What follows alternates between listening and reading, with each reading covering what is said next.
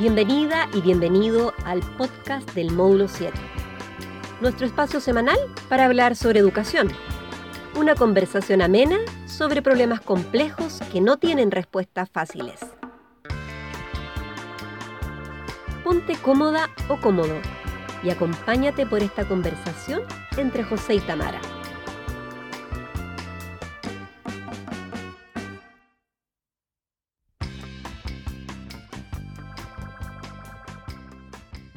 Fanfarria. Bienvenidos a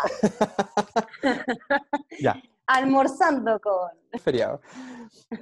Bien, hola, hola a todas y todos directores participantes de este módulo 7. Eh, bienvenidos todos a, esta primera cápsula auditiva, audio cápsula, a este podcast que creativamente hemos denominado módulo 7. Yo soy José y me acompaña como siempre Tamara Reyes. Hola Tamara. Hola José, ¿cómo estáis? Bien, bien aquí, acompañándonos en este día lluvioso, frío. Eh, no sabemos cómo va a estar cuando los directores puedan escuchar, pero está heladito hoy día. Sí, hoy es un día particularmente frío y helado. Bueno, como ha sido la tónica de los últimos días nomás. Eh, y esperamos, eh, queridos directores, que cuando escuchen este audio al menos haya sol. Ojalá. Dale la bienvenida entonces a este, a este primer episodio ¿sí? De, esta serie de cuatro capítulos que hemos pensado. Es un episodio que es difícil hacerse cargo. Sí, de esto, de eh, esto que se nos ocurrió. Claro. Eh, donde queremos em, abordar algunos desafíos que, de los que hablamos mucho, pero que definitivamente se pueden entender de manera súper distintas. Estamos hablando de conceptos como la equidad, la calidad, la inclusión, y nosotros le quisimos meter ahí em, un cuarto concepto que nos parece importante, que es el de justicia social tratar de ver un poquito cómo todo esto se, mm, se traduce en los entornos educativos y eh, tratar de entenderlo juntos. ¿no? Eh, ya tuvimos ahí una primera actividad eh, que esperamos les haya hecho mucho sentido, que era este video interactivo. Y no sé, Tamara, si quieras comentar algo respecto a, a esa actividad o al sentido que tenía inicialmente. Sí, la verdad es que me, parece, me pareció una invitación muy bonita a pesar de que el video nos pone en jaque, siento en varias situaciones, cuando lo vimos con José también. Esperamos que haya tenido el mismo efecto, al menos emocional, en ustedes cuando lo vieron que el que tuvo en nosotros. Es una, representación como muy fiel y muy clara de algunos desafíos que tenemos a nivel social y por supuesto que a nivel educativo. Nos muestra una situación que que aún siendo ficticia, eh, nos, impone el preguntarnos qué estamos entendiendo por inclusión, qué estamos entendiendo por diversidad, qué hacemos con la diversidad y cómo trabajamos por la inclusión entonces. Y nos pareció un desafío bonito el, poder preguntarnos y ponernos en el lugar, ¿cierto?, de estos distintos personajes que estaban ahí. ¿Qué habría hecho yo en la situación? Eh, porque también nos va mostrando un poco acerca de nuestros propósitos, de nuestras y de nuestros sentidos más profundos, José. No sé, eh, yo me quedé pensando hartos días después de haber visto el video, eh, entiendo que tú también, y esperamos que así haya sido para todos ustedes, directores. Sí, preciso. Y yo creo también que importante de rescatar eh, que precisamente actividades como las de este video, las preguntas que ahí nos planteábamos, nos invitan a un, un primer dilema, ¿no? que es el que les queremos plantear aquí, que es preguntarnos precisamente, ¿no? ¿Qué, entendemos por inclusión, exclusión, perdón? ¿Dónde vemos la exclusión? Y en particular una pregunta que a mí siempre me, inquieta mucho es, ¿por qué la escuela? ¿Por qué la escuela, los colegios y los liceos se tienen que hacer cargo de, resolver esa exclusión? Em, entendemos, ¿no es cierto?, que esto no se trata de, de, decirle a las personas que están a cargo de los establecimientos que ellas son eh, volitivamente excluyente o que lo hacen a propósito, no, no es el punto. Sin embargo, sí lo que necesitamos ahí es hacer un, análisis compartido acerca de cómo la educación, eh, queriéndolo o no, termina excluyendo a algunas personas, ¿no? A mí me parece central lo que tú decís, José, porque eh, no es el objetivo de este módulo y tampoco es el objetivo nuestro a nivel profesional y nivel personal, como eh, buscar responsables, ¿cierto?, en función de lo que la exclusión supone. Pero sí creo que es importante preguntarnos el rol que tiene la escuela ahí y entonces entender el fenómeno de la exclusión como un fenómeno que, que golpea a la escuela, pero que eh, es mucho más amplio. Entonces yo ahí ah, me gustaría como introducir una primera distinción, José, que me parece que la exclusión, o, o al hablar de esto, hablamos de exclusión social. Y la exclusión social luego tiene una bajada, una patita que toca directamente a la escuela y que entendemos como exclusión educativa o escolar. No sé si estáis de acuerdo con eso. Sí, sí, súper de acuerdo. O sea, eh, partiendo de la base de que pertenecemos a, una, a sociedades que excluyen, ¿no? que siempre están demarcando de alguna manera diferencias entre grupos de personas que parten con ciertos privilegios para algunas y otras que nacen en contextos más desfavorables. Pareciera ser que estamos en una sociedad súper segregada, ¿no? venimos saliendo de una crisis social, eh, de salud, que ha evidenciado esa cuestión de manera súper súper intensa. Entonces, la pregunta efectivamente es cómo es que toda esa segregación, esa exclusión, se ha trasladado al, al sistema educativo, ¿no? Y ahí yo creo que, bueno, podremos compartir el diagnóstico de que tenemos un, un sistema súper, súper segregado. Sí, yo creo que ahí es importante que podamos mostrarle a los directores y compartir con ellos, José, algo de lo que hemos caracterizado como exclusión social y educativa. Quizás dar algunos ejemplos o, o tratar de ejemplificar un poquito en qué consiste este fenómeno.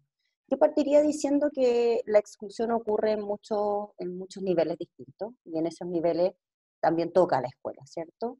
Y en ese, en esa, en ese lugar o, o, respecto de esa particularidad de la exclusión a nivel escolar, eh, yo diría o partiría diciendo que esta exclusión no solo ha ocurrido en relación al, al, al acceso al sistema educativo, ¿cierto? Sino que algo que tú decías ya, que es también dentro del espacio escolar a través de la forma en la que estamos implementando el currículum, a, a través de las prácticas de enseñanza y aprendizaje, em, a través de la vinculación que hacemos con las familias y con los estudiantes, a través de las estrategias de evaluación que eh, últimamente no se han caracterizado tanto por su diversidad y que entonces estas, eh, estas formas de exclusión que ocurren tienen efectos, ¿cierto? Y tienen amplios efectos eh, las dimensiones del ser de nuestros estudiantes en la comunidad educativa y por lo tanto en un nivel más amplio en la sociedad también que estamos construyendo. Sí, sí, y quizá ahí también ponerle acento como a que no es solamente un problema de la política pública, ¿no? Bueno, cuando uno suele hablar de exclusión siempre dice como el sistema excluye. Y, tenemos, por ejemplo, algunas pruebas estandarizadas que que no permiten que los colegios logren mayores niveles de equidad eh, y de oportunidades. Tenemos un sistema de selección universitaria que, menos mal, que se está como reformulando para permitir que todos puedan acceder y que ha sufrido muchas muchas mejoras también eh, en los últimos 10 o 20 años. Em, sin embargo, a mí me gustaría también que pensáramos en la exclusión como una cuestión que no ocurre solamente en términos de política, sino que además eh, se traduce en ciertas prácticas. ¿no? Es súper complicado hablar de esto porque nuevamente la idea no es buscar eh, como culpable, pero ¿qué pasa, por ejemplo, cuando estamos teniendo eh, ciertas lógicas que nos dicen, sí, nosotros integramos a todos los estudiantes a los establecimientos, a ninguno se le puede rechazar la matrícula, pero finalmente eh, hay estudiantes que igual desertan, ¿no? Hay estudiantes que de todas maneras no reciben todo el apoyo que requieren y familias que tampoco reciben todo el apoyo que requieren para poder eh, finalmente tener acceso a mayores niveles de, de formación, de, de, conocimiento y que les permitan, digamos, eh, tener las mismas oportunidades de desenvolverse en la vida y en sociedad que otras personas que nacen en entornos más, más privilegiados. ¿no? Es súper difícil la pregunta, pero ¿es solamente la exclusión un problema de la política pública o también tiene que ver con ciertas prácticas que ocurren en, en, lo, en, los establecimientos en general y que a lo mejor, sin que sea su intención, terminan reproduciendo una lógica exclusiva, excluyente, ¿verdad? Es lo que llamamos prácticas veladas, ¿cierto? Que no, no siempre funcionan de una manera muy consciente para los sistemas educativos. A mí me parece bien clave esta distinción que tú haces, José, entre eh, la política pública como aquella orientación que, que, tiende a eh, proponer la superación, ¿cierto?, del, del, fenómeno, en este caso la exclusión social y la exclusión educativa en particular. Eh, pero tal como tú dices, hay algunas otras cosas que no tienen que ver con la política pública y que van más bien en el orden de los propósitos, de los sentidos, de las cosmovisiones particulares y organizacionales. Eh, yo me quisiera detener, sí, José, en algunos elementos que me parece que es importante poder como sistematizar para que veamos de qué hablamos cuando hablamos de exclusión también. Y eh, quizás con eso también complemento y acompaño un poco la reflexión que tú hacías. Eh, hay una mirada de la exclusión que se focaliza mucho en lo individual y hay otra mirada de la exclusión que se focaliza en aspectos que son más bien colectivos y también organizacionales. Creo que hablar de exclusión o de sus efectos eh, a nivel individual eh, implica, por ejemplo, lo que tú mencionabas, eh, procesos de escolarización incompleta, ¿cierto? Y que esos procesos de, escolarización incompleta representan sí o sí una vulneración de derechos. Y esa vulneración tiene consecuencias que son materiales y simbólicas para, la, para el proyecto de vida de una persona, en este caso nuestros niños, niñas y jóvenes, y que se extienden durante toda la vida de una persona. La, y estos procesos de descolarización que tú hablas, en los que el extremo más grande es lo que hemos llamado la deserción escolar, cuando ya uno de nuestros niños, niñas y jóvenes eh, abandona el sistema educativo, tiene costos que son sociales y económicos y que son muy altos, ¿cierto? Mm. Y podrías relacionarlos con distintos fenómenos, eh, no sé, traspaso de menores beneficios intergeneracionales, ¿cierto? Que es lo que hoy día llamamos un poco como nacer y crecer en pobreza, que, que eso se va repitiendo intergeneracionalmente. Mayor gasto en salud a nivel del Estado, porque hay menos factores protectores, eh, mayores caídas de crecimiento económico, tanto a nivel individual como a nivel eh, más, más, amplio, eh, menor cohesión social, menor nivel de participación en actividades cívicas y políticas. Entonces, cuando hablamos de exclusión social y hablamos de exclusión educativa, no solo estamos hablando de un chico que puede acceder o no al sistema, que es parte o no del sistema, sino de que, qué pasa cuando deja de acceder al sistema y es excluido, ¿cierto? Tiene todos esos efectos y esos efectos son a largo plazo y no lo tocan solo a él, sino que tocan a un entorno que es mucho más amplio. Eh, si lo pensamos desde ahí, entonces, y lo miramos con una perspectiva, un enfoque de derechos, que hoy día está como muy en boga para poder mirar todo lo que hacemos en educación y en políticas públicas, eh, la privación de la educación o el poco acceso a educación de calidad en este caso, eh, lo que hace básicamente y al final es que imposibilita que nuestros niños, niñas y jóvenes puedan desarrollar al máximo su potencial y las capacidades que les van a permitir llevar adelante su proyecto de vida, ¿cierto? Y esto configura sí o sí un escenario donde nuestros niños y jóvenes son excluidos. Y entonces recorren un camino en el que se replican vulnerabilidades y vulneraciones que han sido heredadas una y otra vez intergeneracionalmente.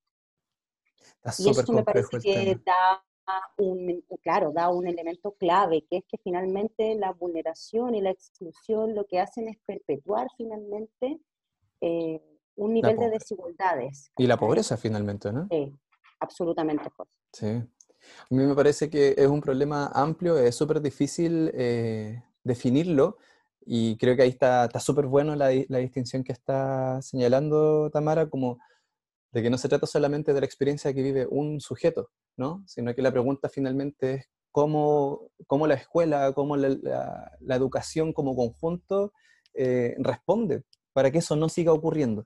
Y ahí em, quizás está bueno que podamos instalar la segunda pregunta que, podría incluirse en esta conversación, que es sobre la inclusión, que también a mí me llama la atención porque es un concepto del que se habla un montón, pero que cada uno lo entiende como quiere. ¿no? Hay un montón de, comprensiones distintas, eh, todos queremos ser inclusivos, pero no sabemos muy bien de qué se trata. Y es una de las grandes propuestas que ha surgido, por lo menos durante los últimos 15 años, eh, para poder tratar de responder esta lógica de exclusión. No, por algo son no, palabras opuestas también de exclusión e inclusión. Pero también entendiendo que finalmente el problema no es solamente de, una gran política que se tiene que establecer en el Ministerio de Educación o que tiene que salir un decreto no sé de qué cosa, sino que también es un desafío como profesional, cultural. Entonces, ¿cómo entender? ¿Cómo entender esa, esa inclusión? No sé cómo, la entiendes tú en principio. Sí, yo quisiera como detenerme en alguna en una cuestión que me parece importante y que tú ya mencionaste, ¿cierto? Que es como este, este polo de complejidad, ¿cierto? Porque obviamente para poder entender y definir lo que, lo que, lo que comprendemos por inclusión social y educativa, tenemos, tenemos que haber podido construir, ¿cierto? Lo que entendemos por exclusión entonces. Yo diría, quizás como para sistematizar, José, no sé si a ti te, te hace sentido esto, pero es como que, podamos entender la exclusión social como un proceso, un proceso, y ahí me parece que es clave cuando hablas de estos polos, como un proceso que es multidimensional, eh, que no se focaliza en el individuo como tampoco se focaliza en la política, sino que lo atraviesa, ¿cierto? Y que finalmente lo que hace es separar a personas y colectivos eh, de una serie de derechos sociales en distintas esferas y a, lo que, a los que otros colectivos sí tienen acceso.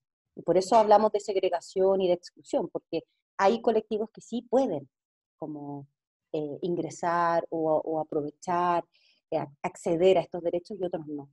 Y lo que tiene como resultado es finalmente impedimentos que son serios y que son sistemáticos para la existencia autónoma de estos sujetos y de estos colectivos dentro de la sociedad. Me parece que es necesario que hagamos esa distinción sobre cómo entendemos exclusión, entonces para poder hablar un poco y caracterizar entonces la exclusión educativa, mm. ¿cierto? Y a esto que ya mencionábamos, que es propio de la exclusión social, yo le agregaría entonces, en el caso de la exclusión educativa, que a su vez es nuevamente un fenómeno complejo, es multicausal, y en el que concurren y se articulan diversos factores que son individuales, familiares, sociales, materiales, culturales. ¿ya?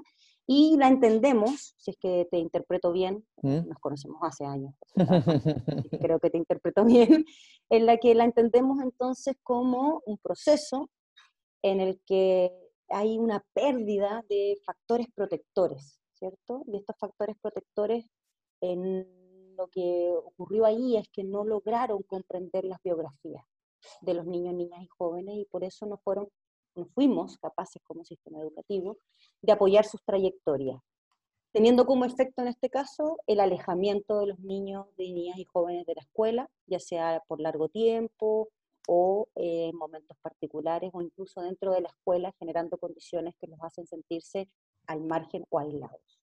No sé si te, hace sentido. Sí, sí, mucho sentido, pero sabéis que también estoy pensando, eh, estoy seguro que los directores y directoras habrán visto, ojalá que hayan visto como este monito que sale en Google típico, si tú buscas ahí como integración, inclusión, exclusión, no sé si lo has visto, que, que te pone como distintos momentos, que igual es súper interesante porque en el fondo cuando tú has, eh, llevas a cabo ese proceso, tú puedes volver a caer en ciertos vicios. Entonces, históricamente, no sé, eh, ya derribamos la idea de que mm, las escuelas especiales, por ejemplo, son la única alternativa para los estudiantes que tienen dificultades que era lo que hacíamos cuando segregábamos, ¿no? que teníamos eh, escuelas para, mm, para el estudiante con dificultades, escuelas para desertores, escuelas para esto, como, como escuelas específicas para que esos, esas personas que eran consideradas diversas finalmente tuvieran su propio rincón. ¿no? Y, pasamos a estas lógicas de la integración y dijimos, no, pues que vengan a la escuela eh, y finalmente que, la escuela eh, mainstream, ¿no? como las escuelas principales, entre comillas, y que esas escuelas generen Em, espacios para que esos estudiantes tan desafortunados, entre comillas, eh, se puedan desenvolver y puedan desarrollarse y todo, pero que finalmente cuando se hizo eso volvimos a caer en otro problema, que era que los traíamos, pero todo el rato los estábamos separando en espacio, entonces lo que se hacía hace años con los grupos diferenciales, por ejemplo, que es como tenemos a este estudiante con dificultades de aprendizaje, pero la profesora diferencial o el profesor diferencial lo va a sacar de la sala y finalmente ese estudiante no va a recibir la misma educación que sus pares, entonces como que la integración también tenía problemas. Y cuando hablamos de inclusión, eh, se nos abre otro desafío posterior a ese, que es que finalmente todos puedan aprender de maneras diversas y que cada estudiante, de acuerdo a sus propias posibilidades, se pueda ahí desarrollar, y, y pero, pero, siempre conviviendo con los demás. Entonces, eh, es súper eh, dilemático cuánto incluir a la vez asumiendo que somos todos distintos, ¿no? Que, la diversidad está ahí puesta en, que nos interesan cosas distintas, en que tenemos habilidades distintas y en que aún así somos capaces de compartir un mismo espacio. Sí, entonces... Eh, sí. Sí, a mí yo estoy absolutamente de acuerdo con lo que tú planteas, José. Me parece que la pregunta por la inclusión es finalmente la pregunta por la diversidad. Sí o sí. Y, me parece que el, la dificultad o el conflicto o incluso el error en el que hemos caído en los espacios educativos y en, los sistemas educativos todos nosotros es como no preguntarnos antes de hacer por el propósito que hay a la base. ¿ya? Eh, porque siento que si pusiéramos a la base el propósito de la diversidad o la discusión de la diversidad, y de ahí me agarro un poquito para que ya cuando avancemos hacia el concepto de equidad o justicia, mm. cuando el, foco está puesto en, la diversidad y está puesto en la justicia y en la equidad, las preguntas cambian y las acciones también. A mí me parece clave esto que tú mencionas sobre eh, cómo respondemos a la diversidad, ¿cierto? Mm. Porque eh, finalmente lo que ha ocurrido en nuestros sistemas educativos es que hemos, hemos superado ciertos niveles que tienen que ver con la inclusión. En algún momento la inclusión sí tenía que ver con las barreras de acceso, ¿cierto? Y hoy, hoy día eso está zanjado. El acceso es, por así decirlo, relativamente igualitario para todos. Entonces ya la discusión se traslada hacia el interior de la escuela. ¿Qué hacemos entonces con ese acceso? ¿Y qué hacemos entonces con la diversidad que ese acceso nos invita? Eh, y ahí me parece que eh, podríamos ir entendiendo entonces la inclusión como, esto cuando tú hablabas sobre la diversidad, como eh, una respuesta apropiada a la diversidad de características y necesidades, ¿ya? Entendiendo siempre en función de, eh, de, los propósitos de la escuela, entonces, que es incrementar los niveles de logro, su participación en experiencias que son significativas de aprendizaje, también en la cultura de esta comunidad educativa, en las comunidades escolares, reduciendo toda forma de discriminación. Eh, a fin de conseguir eh, los resultados eh, de aprendizaje más altos que podamos tener, ¿cierto? Y ahí me parece que volvemos a esto. Yo creo, José, que uno de los desafíos que nos propone pensar la diversidad y pensar la inclusión es que estamos todavía como sistema social, no solo educativo, muy centrados en lo individual, ¿ya? Y pensamos que la exclusión o la inclusión tiene que ver con eh, una respuesta a la individualidad de la persona. Y eh, a mí me parece que es mucho más amplio que eso. Ah, como decir que Juanito es distinto, entonces a, Juanito le vamos a hacer una actividad especial, ¿no? Como si eso fuese. Y Juanito no es distinto, todos son distintos. Mm. Entonces, eh, si seguimos planteándonos o, o, seguimos pensando que las respuestas que tenemos que dar son respuestas para lo individual, eh, tenemos el riesgo de estar más bien integrando la diversidad que incluyendo la diversidad. Mm. Porque la seguimos separando al final, seguimos diciendo es que es distinto. Por eso... Ahora, a mí, ¿sabéis qué? Eso me, lleva como a otra idea que tenía también ahí anotada, que mm, finalmente no es solamente asegurar el acceso y, la y el aprendizaje, sino también la participación de esas distintas personas, ¿no? Esas distintas personas que somos todos y todas, ¿no? Como no, es solamente que yo, educador, educadora, voy a ser tan amable que voy a recibir al otro, porque pobrecito el otro, y como que al final lo hago desde un lugar, desde... Mm, asistencial. Como asistencial, sí, claro, y como que yo me siento súper bien porque yo no soy distinto, solo él es distinto y él se merece nuestro favor, sino que también yo creo que lo, que más puede aportar ahí a, aclarar lo que es la inclusión en lo profundo eh, tiene que ver con el concepto de barrera. Y uno por lo general piensa en la barrera como que, los estudiantes, eh, no sé, la típica, ¿no? Como la barrera de acceso para el estudiante que tiene dificultades motrices, entonces le ponemos la rampa. Pero esa no es la única barrera, pues esa barrera es física.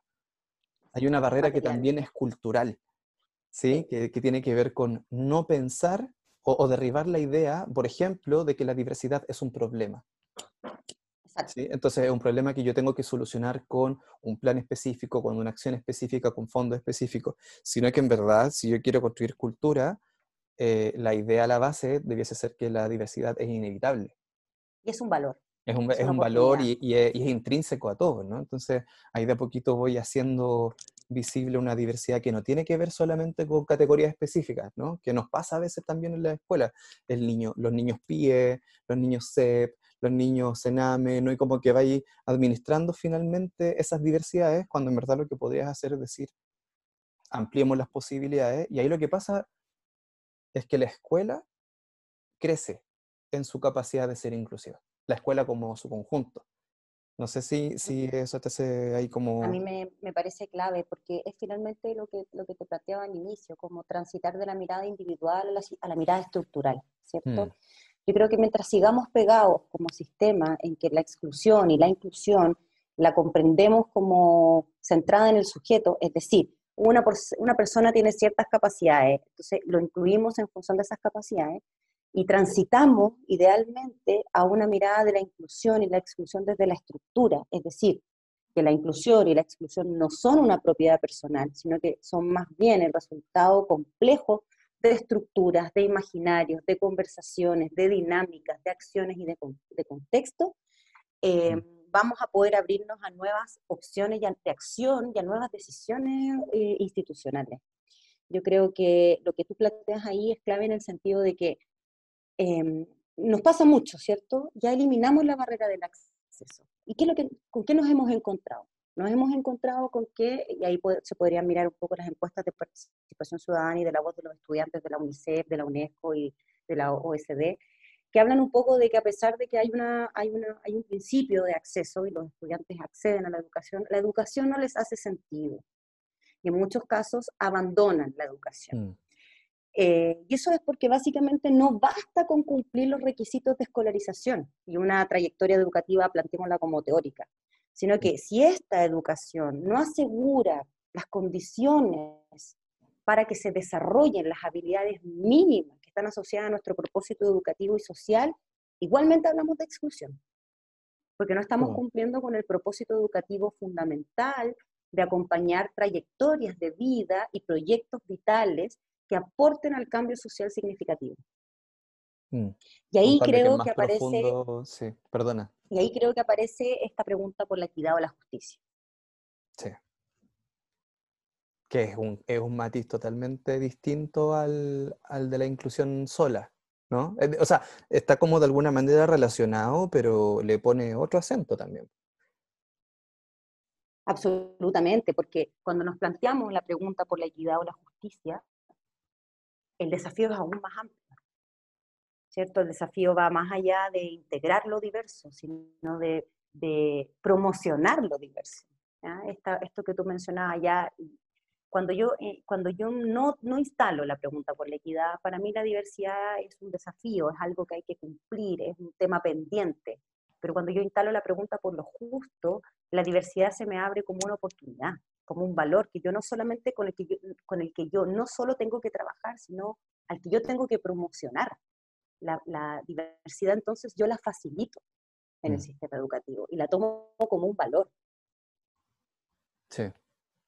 Ahí eh, en lo que hemos revisado está súper interesante también el, el, tema de las tres R, o sea, yo le llamo las tres R, no sé si tiene ese nombre, cuando hablamos de justicia social, eh, que tienen que ver con la redistribución, la representación y la tercera siempre la olvido, que, que, en el fondo invitan como a que la escuela pueda en el fondo tomar acciones mucho más intencionadas para promover esa, esa justicia, ¿no? Como que finalmente, y de nuevo, no, no, ahora ya no basta con que todos los estudiantes aprendan, sino que además es hacer que los establecimientos, las comunidades educativas reconozcan que las distintas personas que, están dentro de la, mm, de la escuela tienen necesidades distintas, ¿no? Y sufren de injusticias distintas, y entonces lo que quiere la escuela ahí es movilizarse a, a combatir contra esa injusticia y a transformarla. Redistribución es la que me faltaba, esa, ¿no? Esa como redistribuir bienes materiales,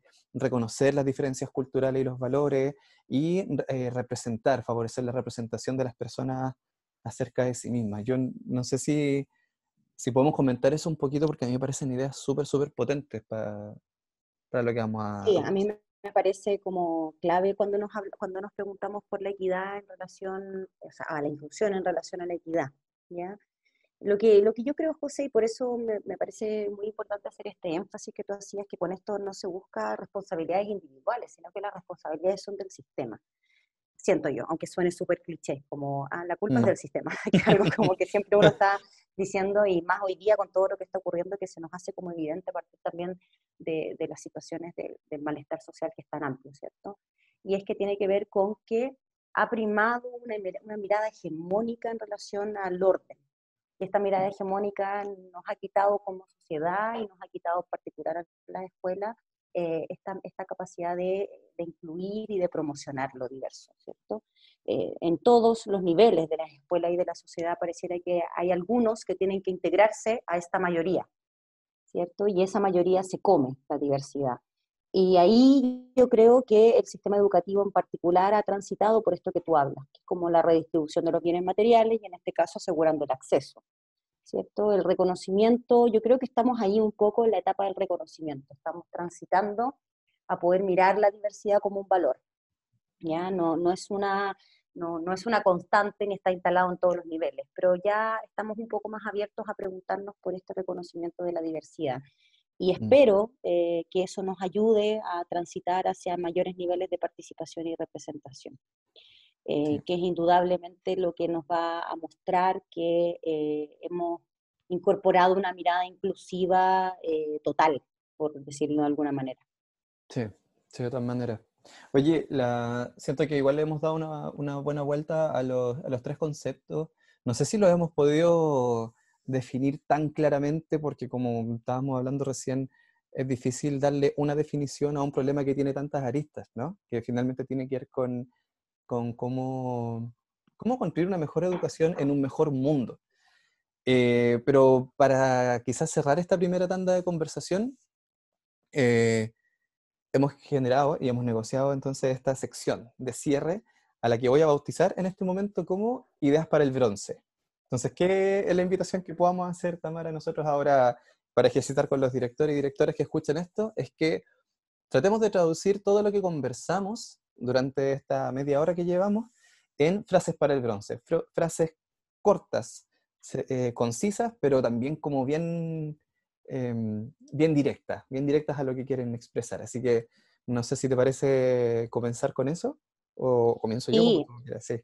Sí, absolutamente. Yo creo que podríamos, eh, en estas frases para el bronce, iniciarla justo, no sé si te parece bien, como alumbrando en el sentido de dar un poco de luz respecto de estas, estas tres cosas, ¿cierto?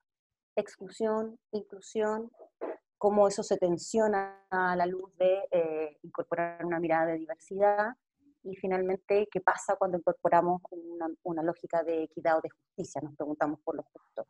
Yo solamente quisiera ahí como para un poco definirlo de alguna manera, que la invitación es a pensar la exclusión y la inclusión como polos de un continuo, ¿cierto? En la que, está principalmente definido por nuestras prácticas, por lo que hacemos, ¿ya? Y lo que hacemos, ¿por qué? Porque trae un, propósito, un sentido de fondo que habla sobre nuestras creencias.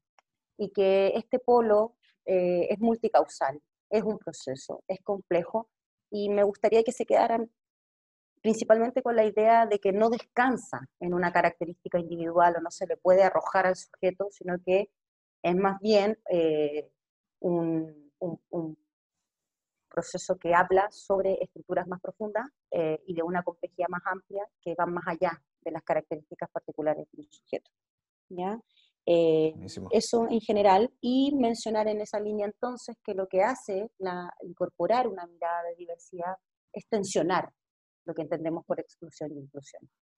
Eh, y en el fondo desafiarnos a plantearnos preguntas nuevas.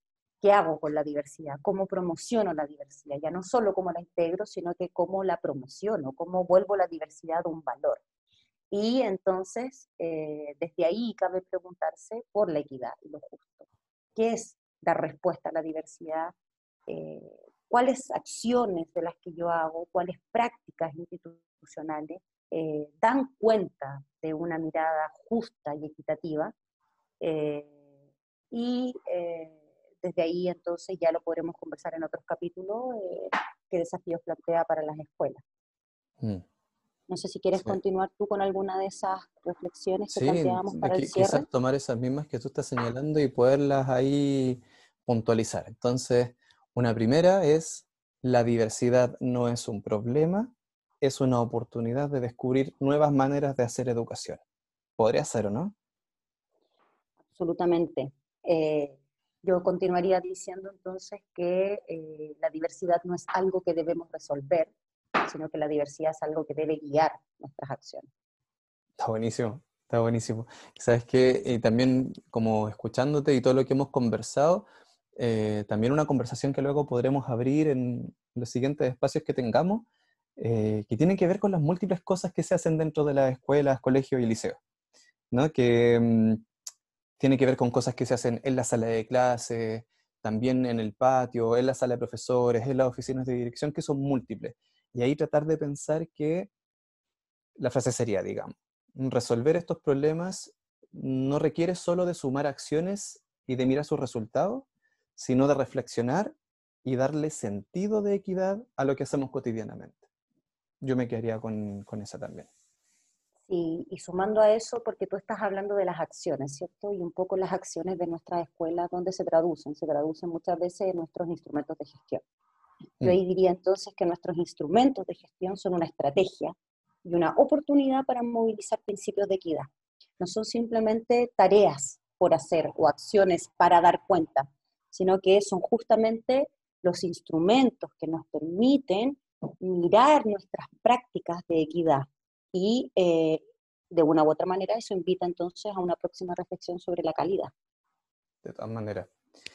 Preguntas difíciles de resolver, problemas sin soluciones técnicas ni simples, eh, pero que hemos querido sin duda tratar de describir al menos como a modo de aproximación en esta conversación. Em, yo creo que, ha sido una conversación buena, esperamos poderla irla complementando perdón, en, los próximos capítulos. Y em, por mi parte, si tienen alguna pregunta o inquietud, siempre nos pueden encontrar por medio del correo electrónico o en cualquiera de los dispositivos de información que pertenecen al curso que estamos realizando. Sí, José, yo eh, acompañarte en esa invitación, cualquier inquietud, cualquier opinión, cualquier reflexión que tengan, por favor compártanlas con nosotros. Nos gustaría que este espacio fuese incluso más participativo y poder contar con ustedes, pero, pero los medios no, no nos alcanzan. Em, yo solamente para cerrar quisiera plantear el desafío que nos pone todo esto en la línea de que así como la exclusión social impacta en la escuela, ¿cierto? Y mm. genera algún modo de exclusión educativa, bueno, el sistema educativo, la escuela, tiene la responsabilidad de trabajar por el cambio social, porque ese cambio social a nivel escuela definitivamente va a impactar a nivel social, va de un lado a otro. Entonces, quedémonos con con la invitación y el desafío que nuestro rol dentro de las escuelas nos invita, que es a pensar un mundo diferente y a trabajar por la superación de las desigualdades. Perfecto. Sí. Vámonos con esa invitación entonces y, y nada, a seguir participando de los distintos espacios y hasta que nos encontremos de nuevo en el módulo 7. Un abrazo para todos y, todas. Eh, eh, Espero que hayan disfrutado esta conversación y un abrazo grande para ti, José, que hace mucho que no nos vemos ya, pero, ya se estamos ahí en línea. Queremos, queremos transmitirles un poco del cariño que nos tenemos y de lo mucho que nos gusta trabajar en educación. Y lo que nos apasiona todo lo que hemos conversado. Bien, nos vemos entonces y hasta la próxima. Chao, chao. Chao, chao. Gracias por acompañar una conversación más en el podcast del módulo 7. Esperamos que esta cápsula haya sido agradable, pero sobre todo que acompañe tu reflexión y aprendizaje profesional. Te esperamos en un próximo episodio de esta conversación amena para problemas complejos y sin respuestas fáciles.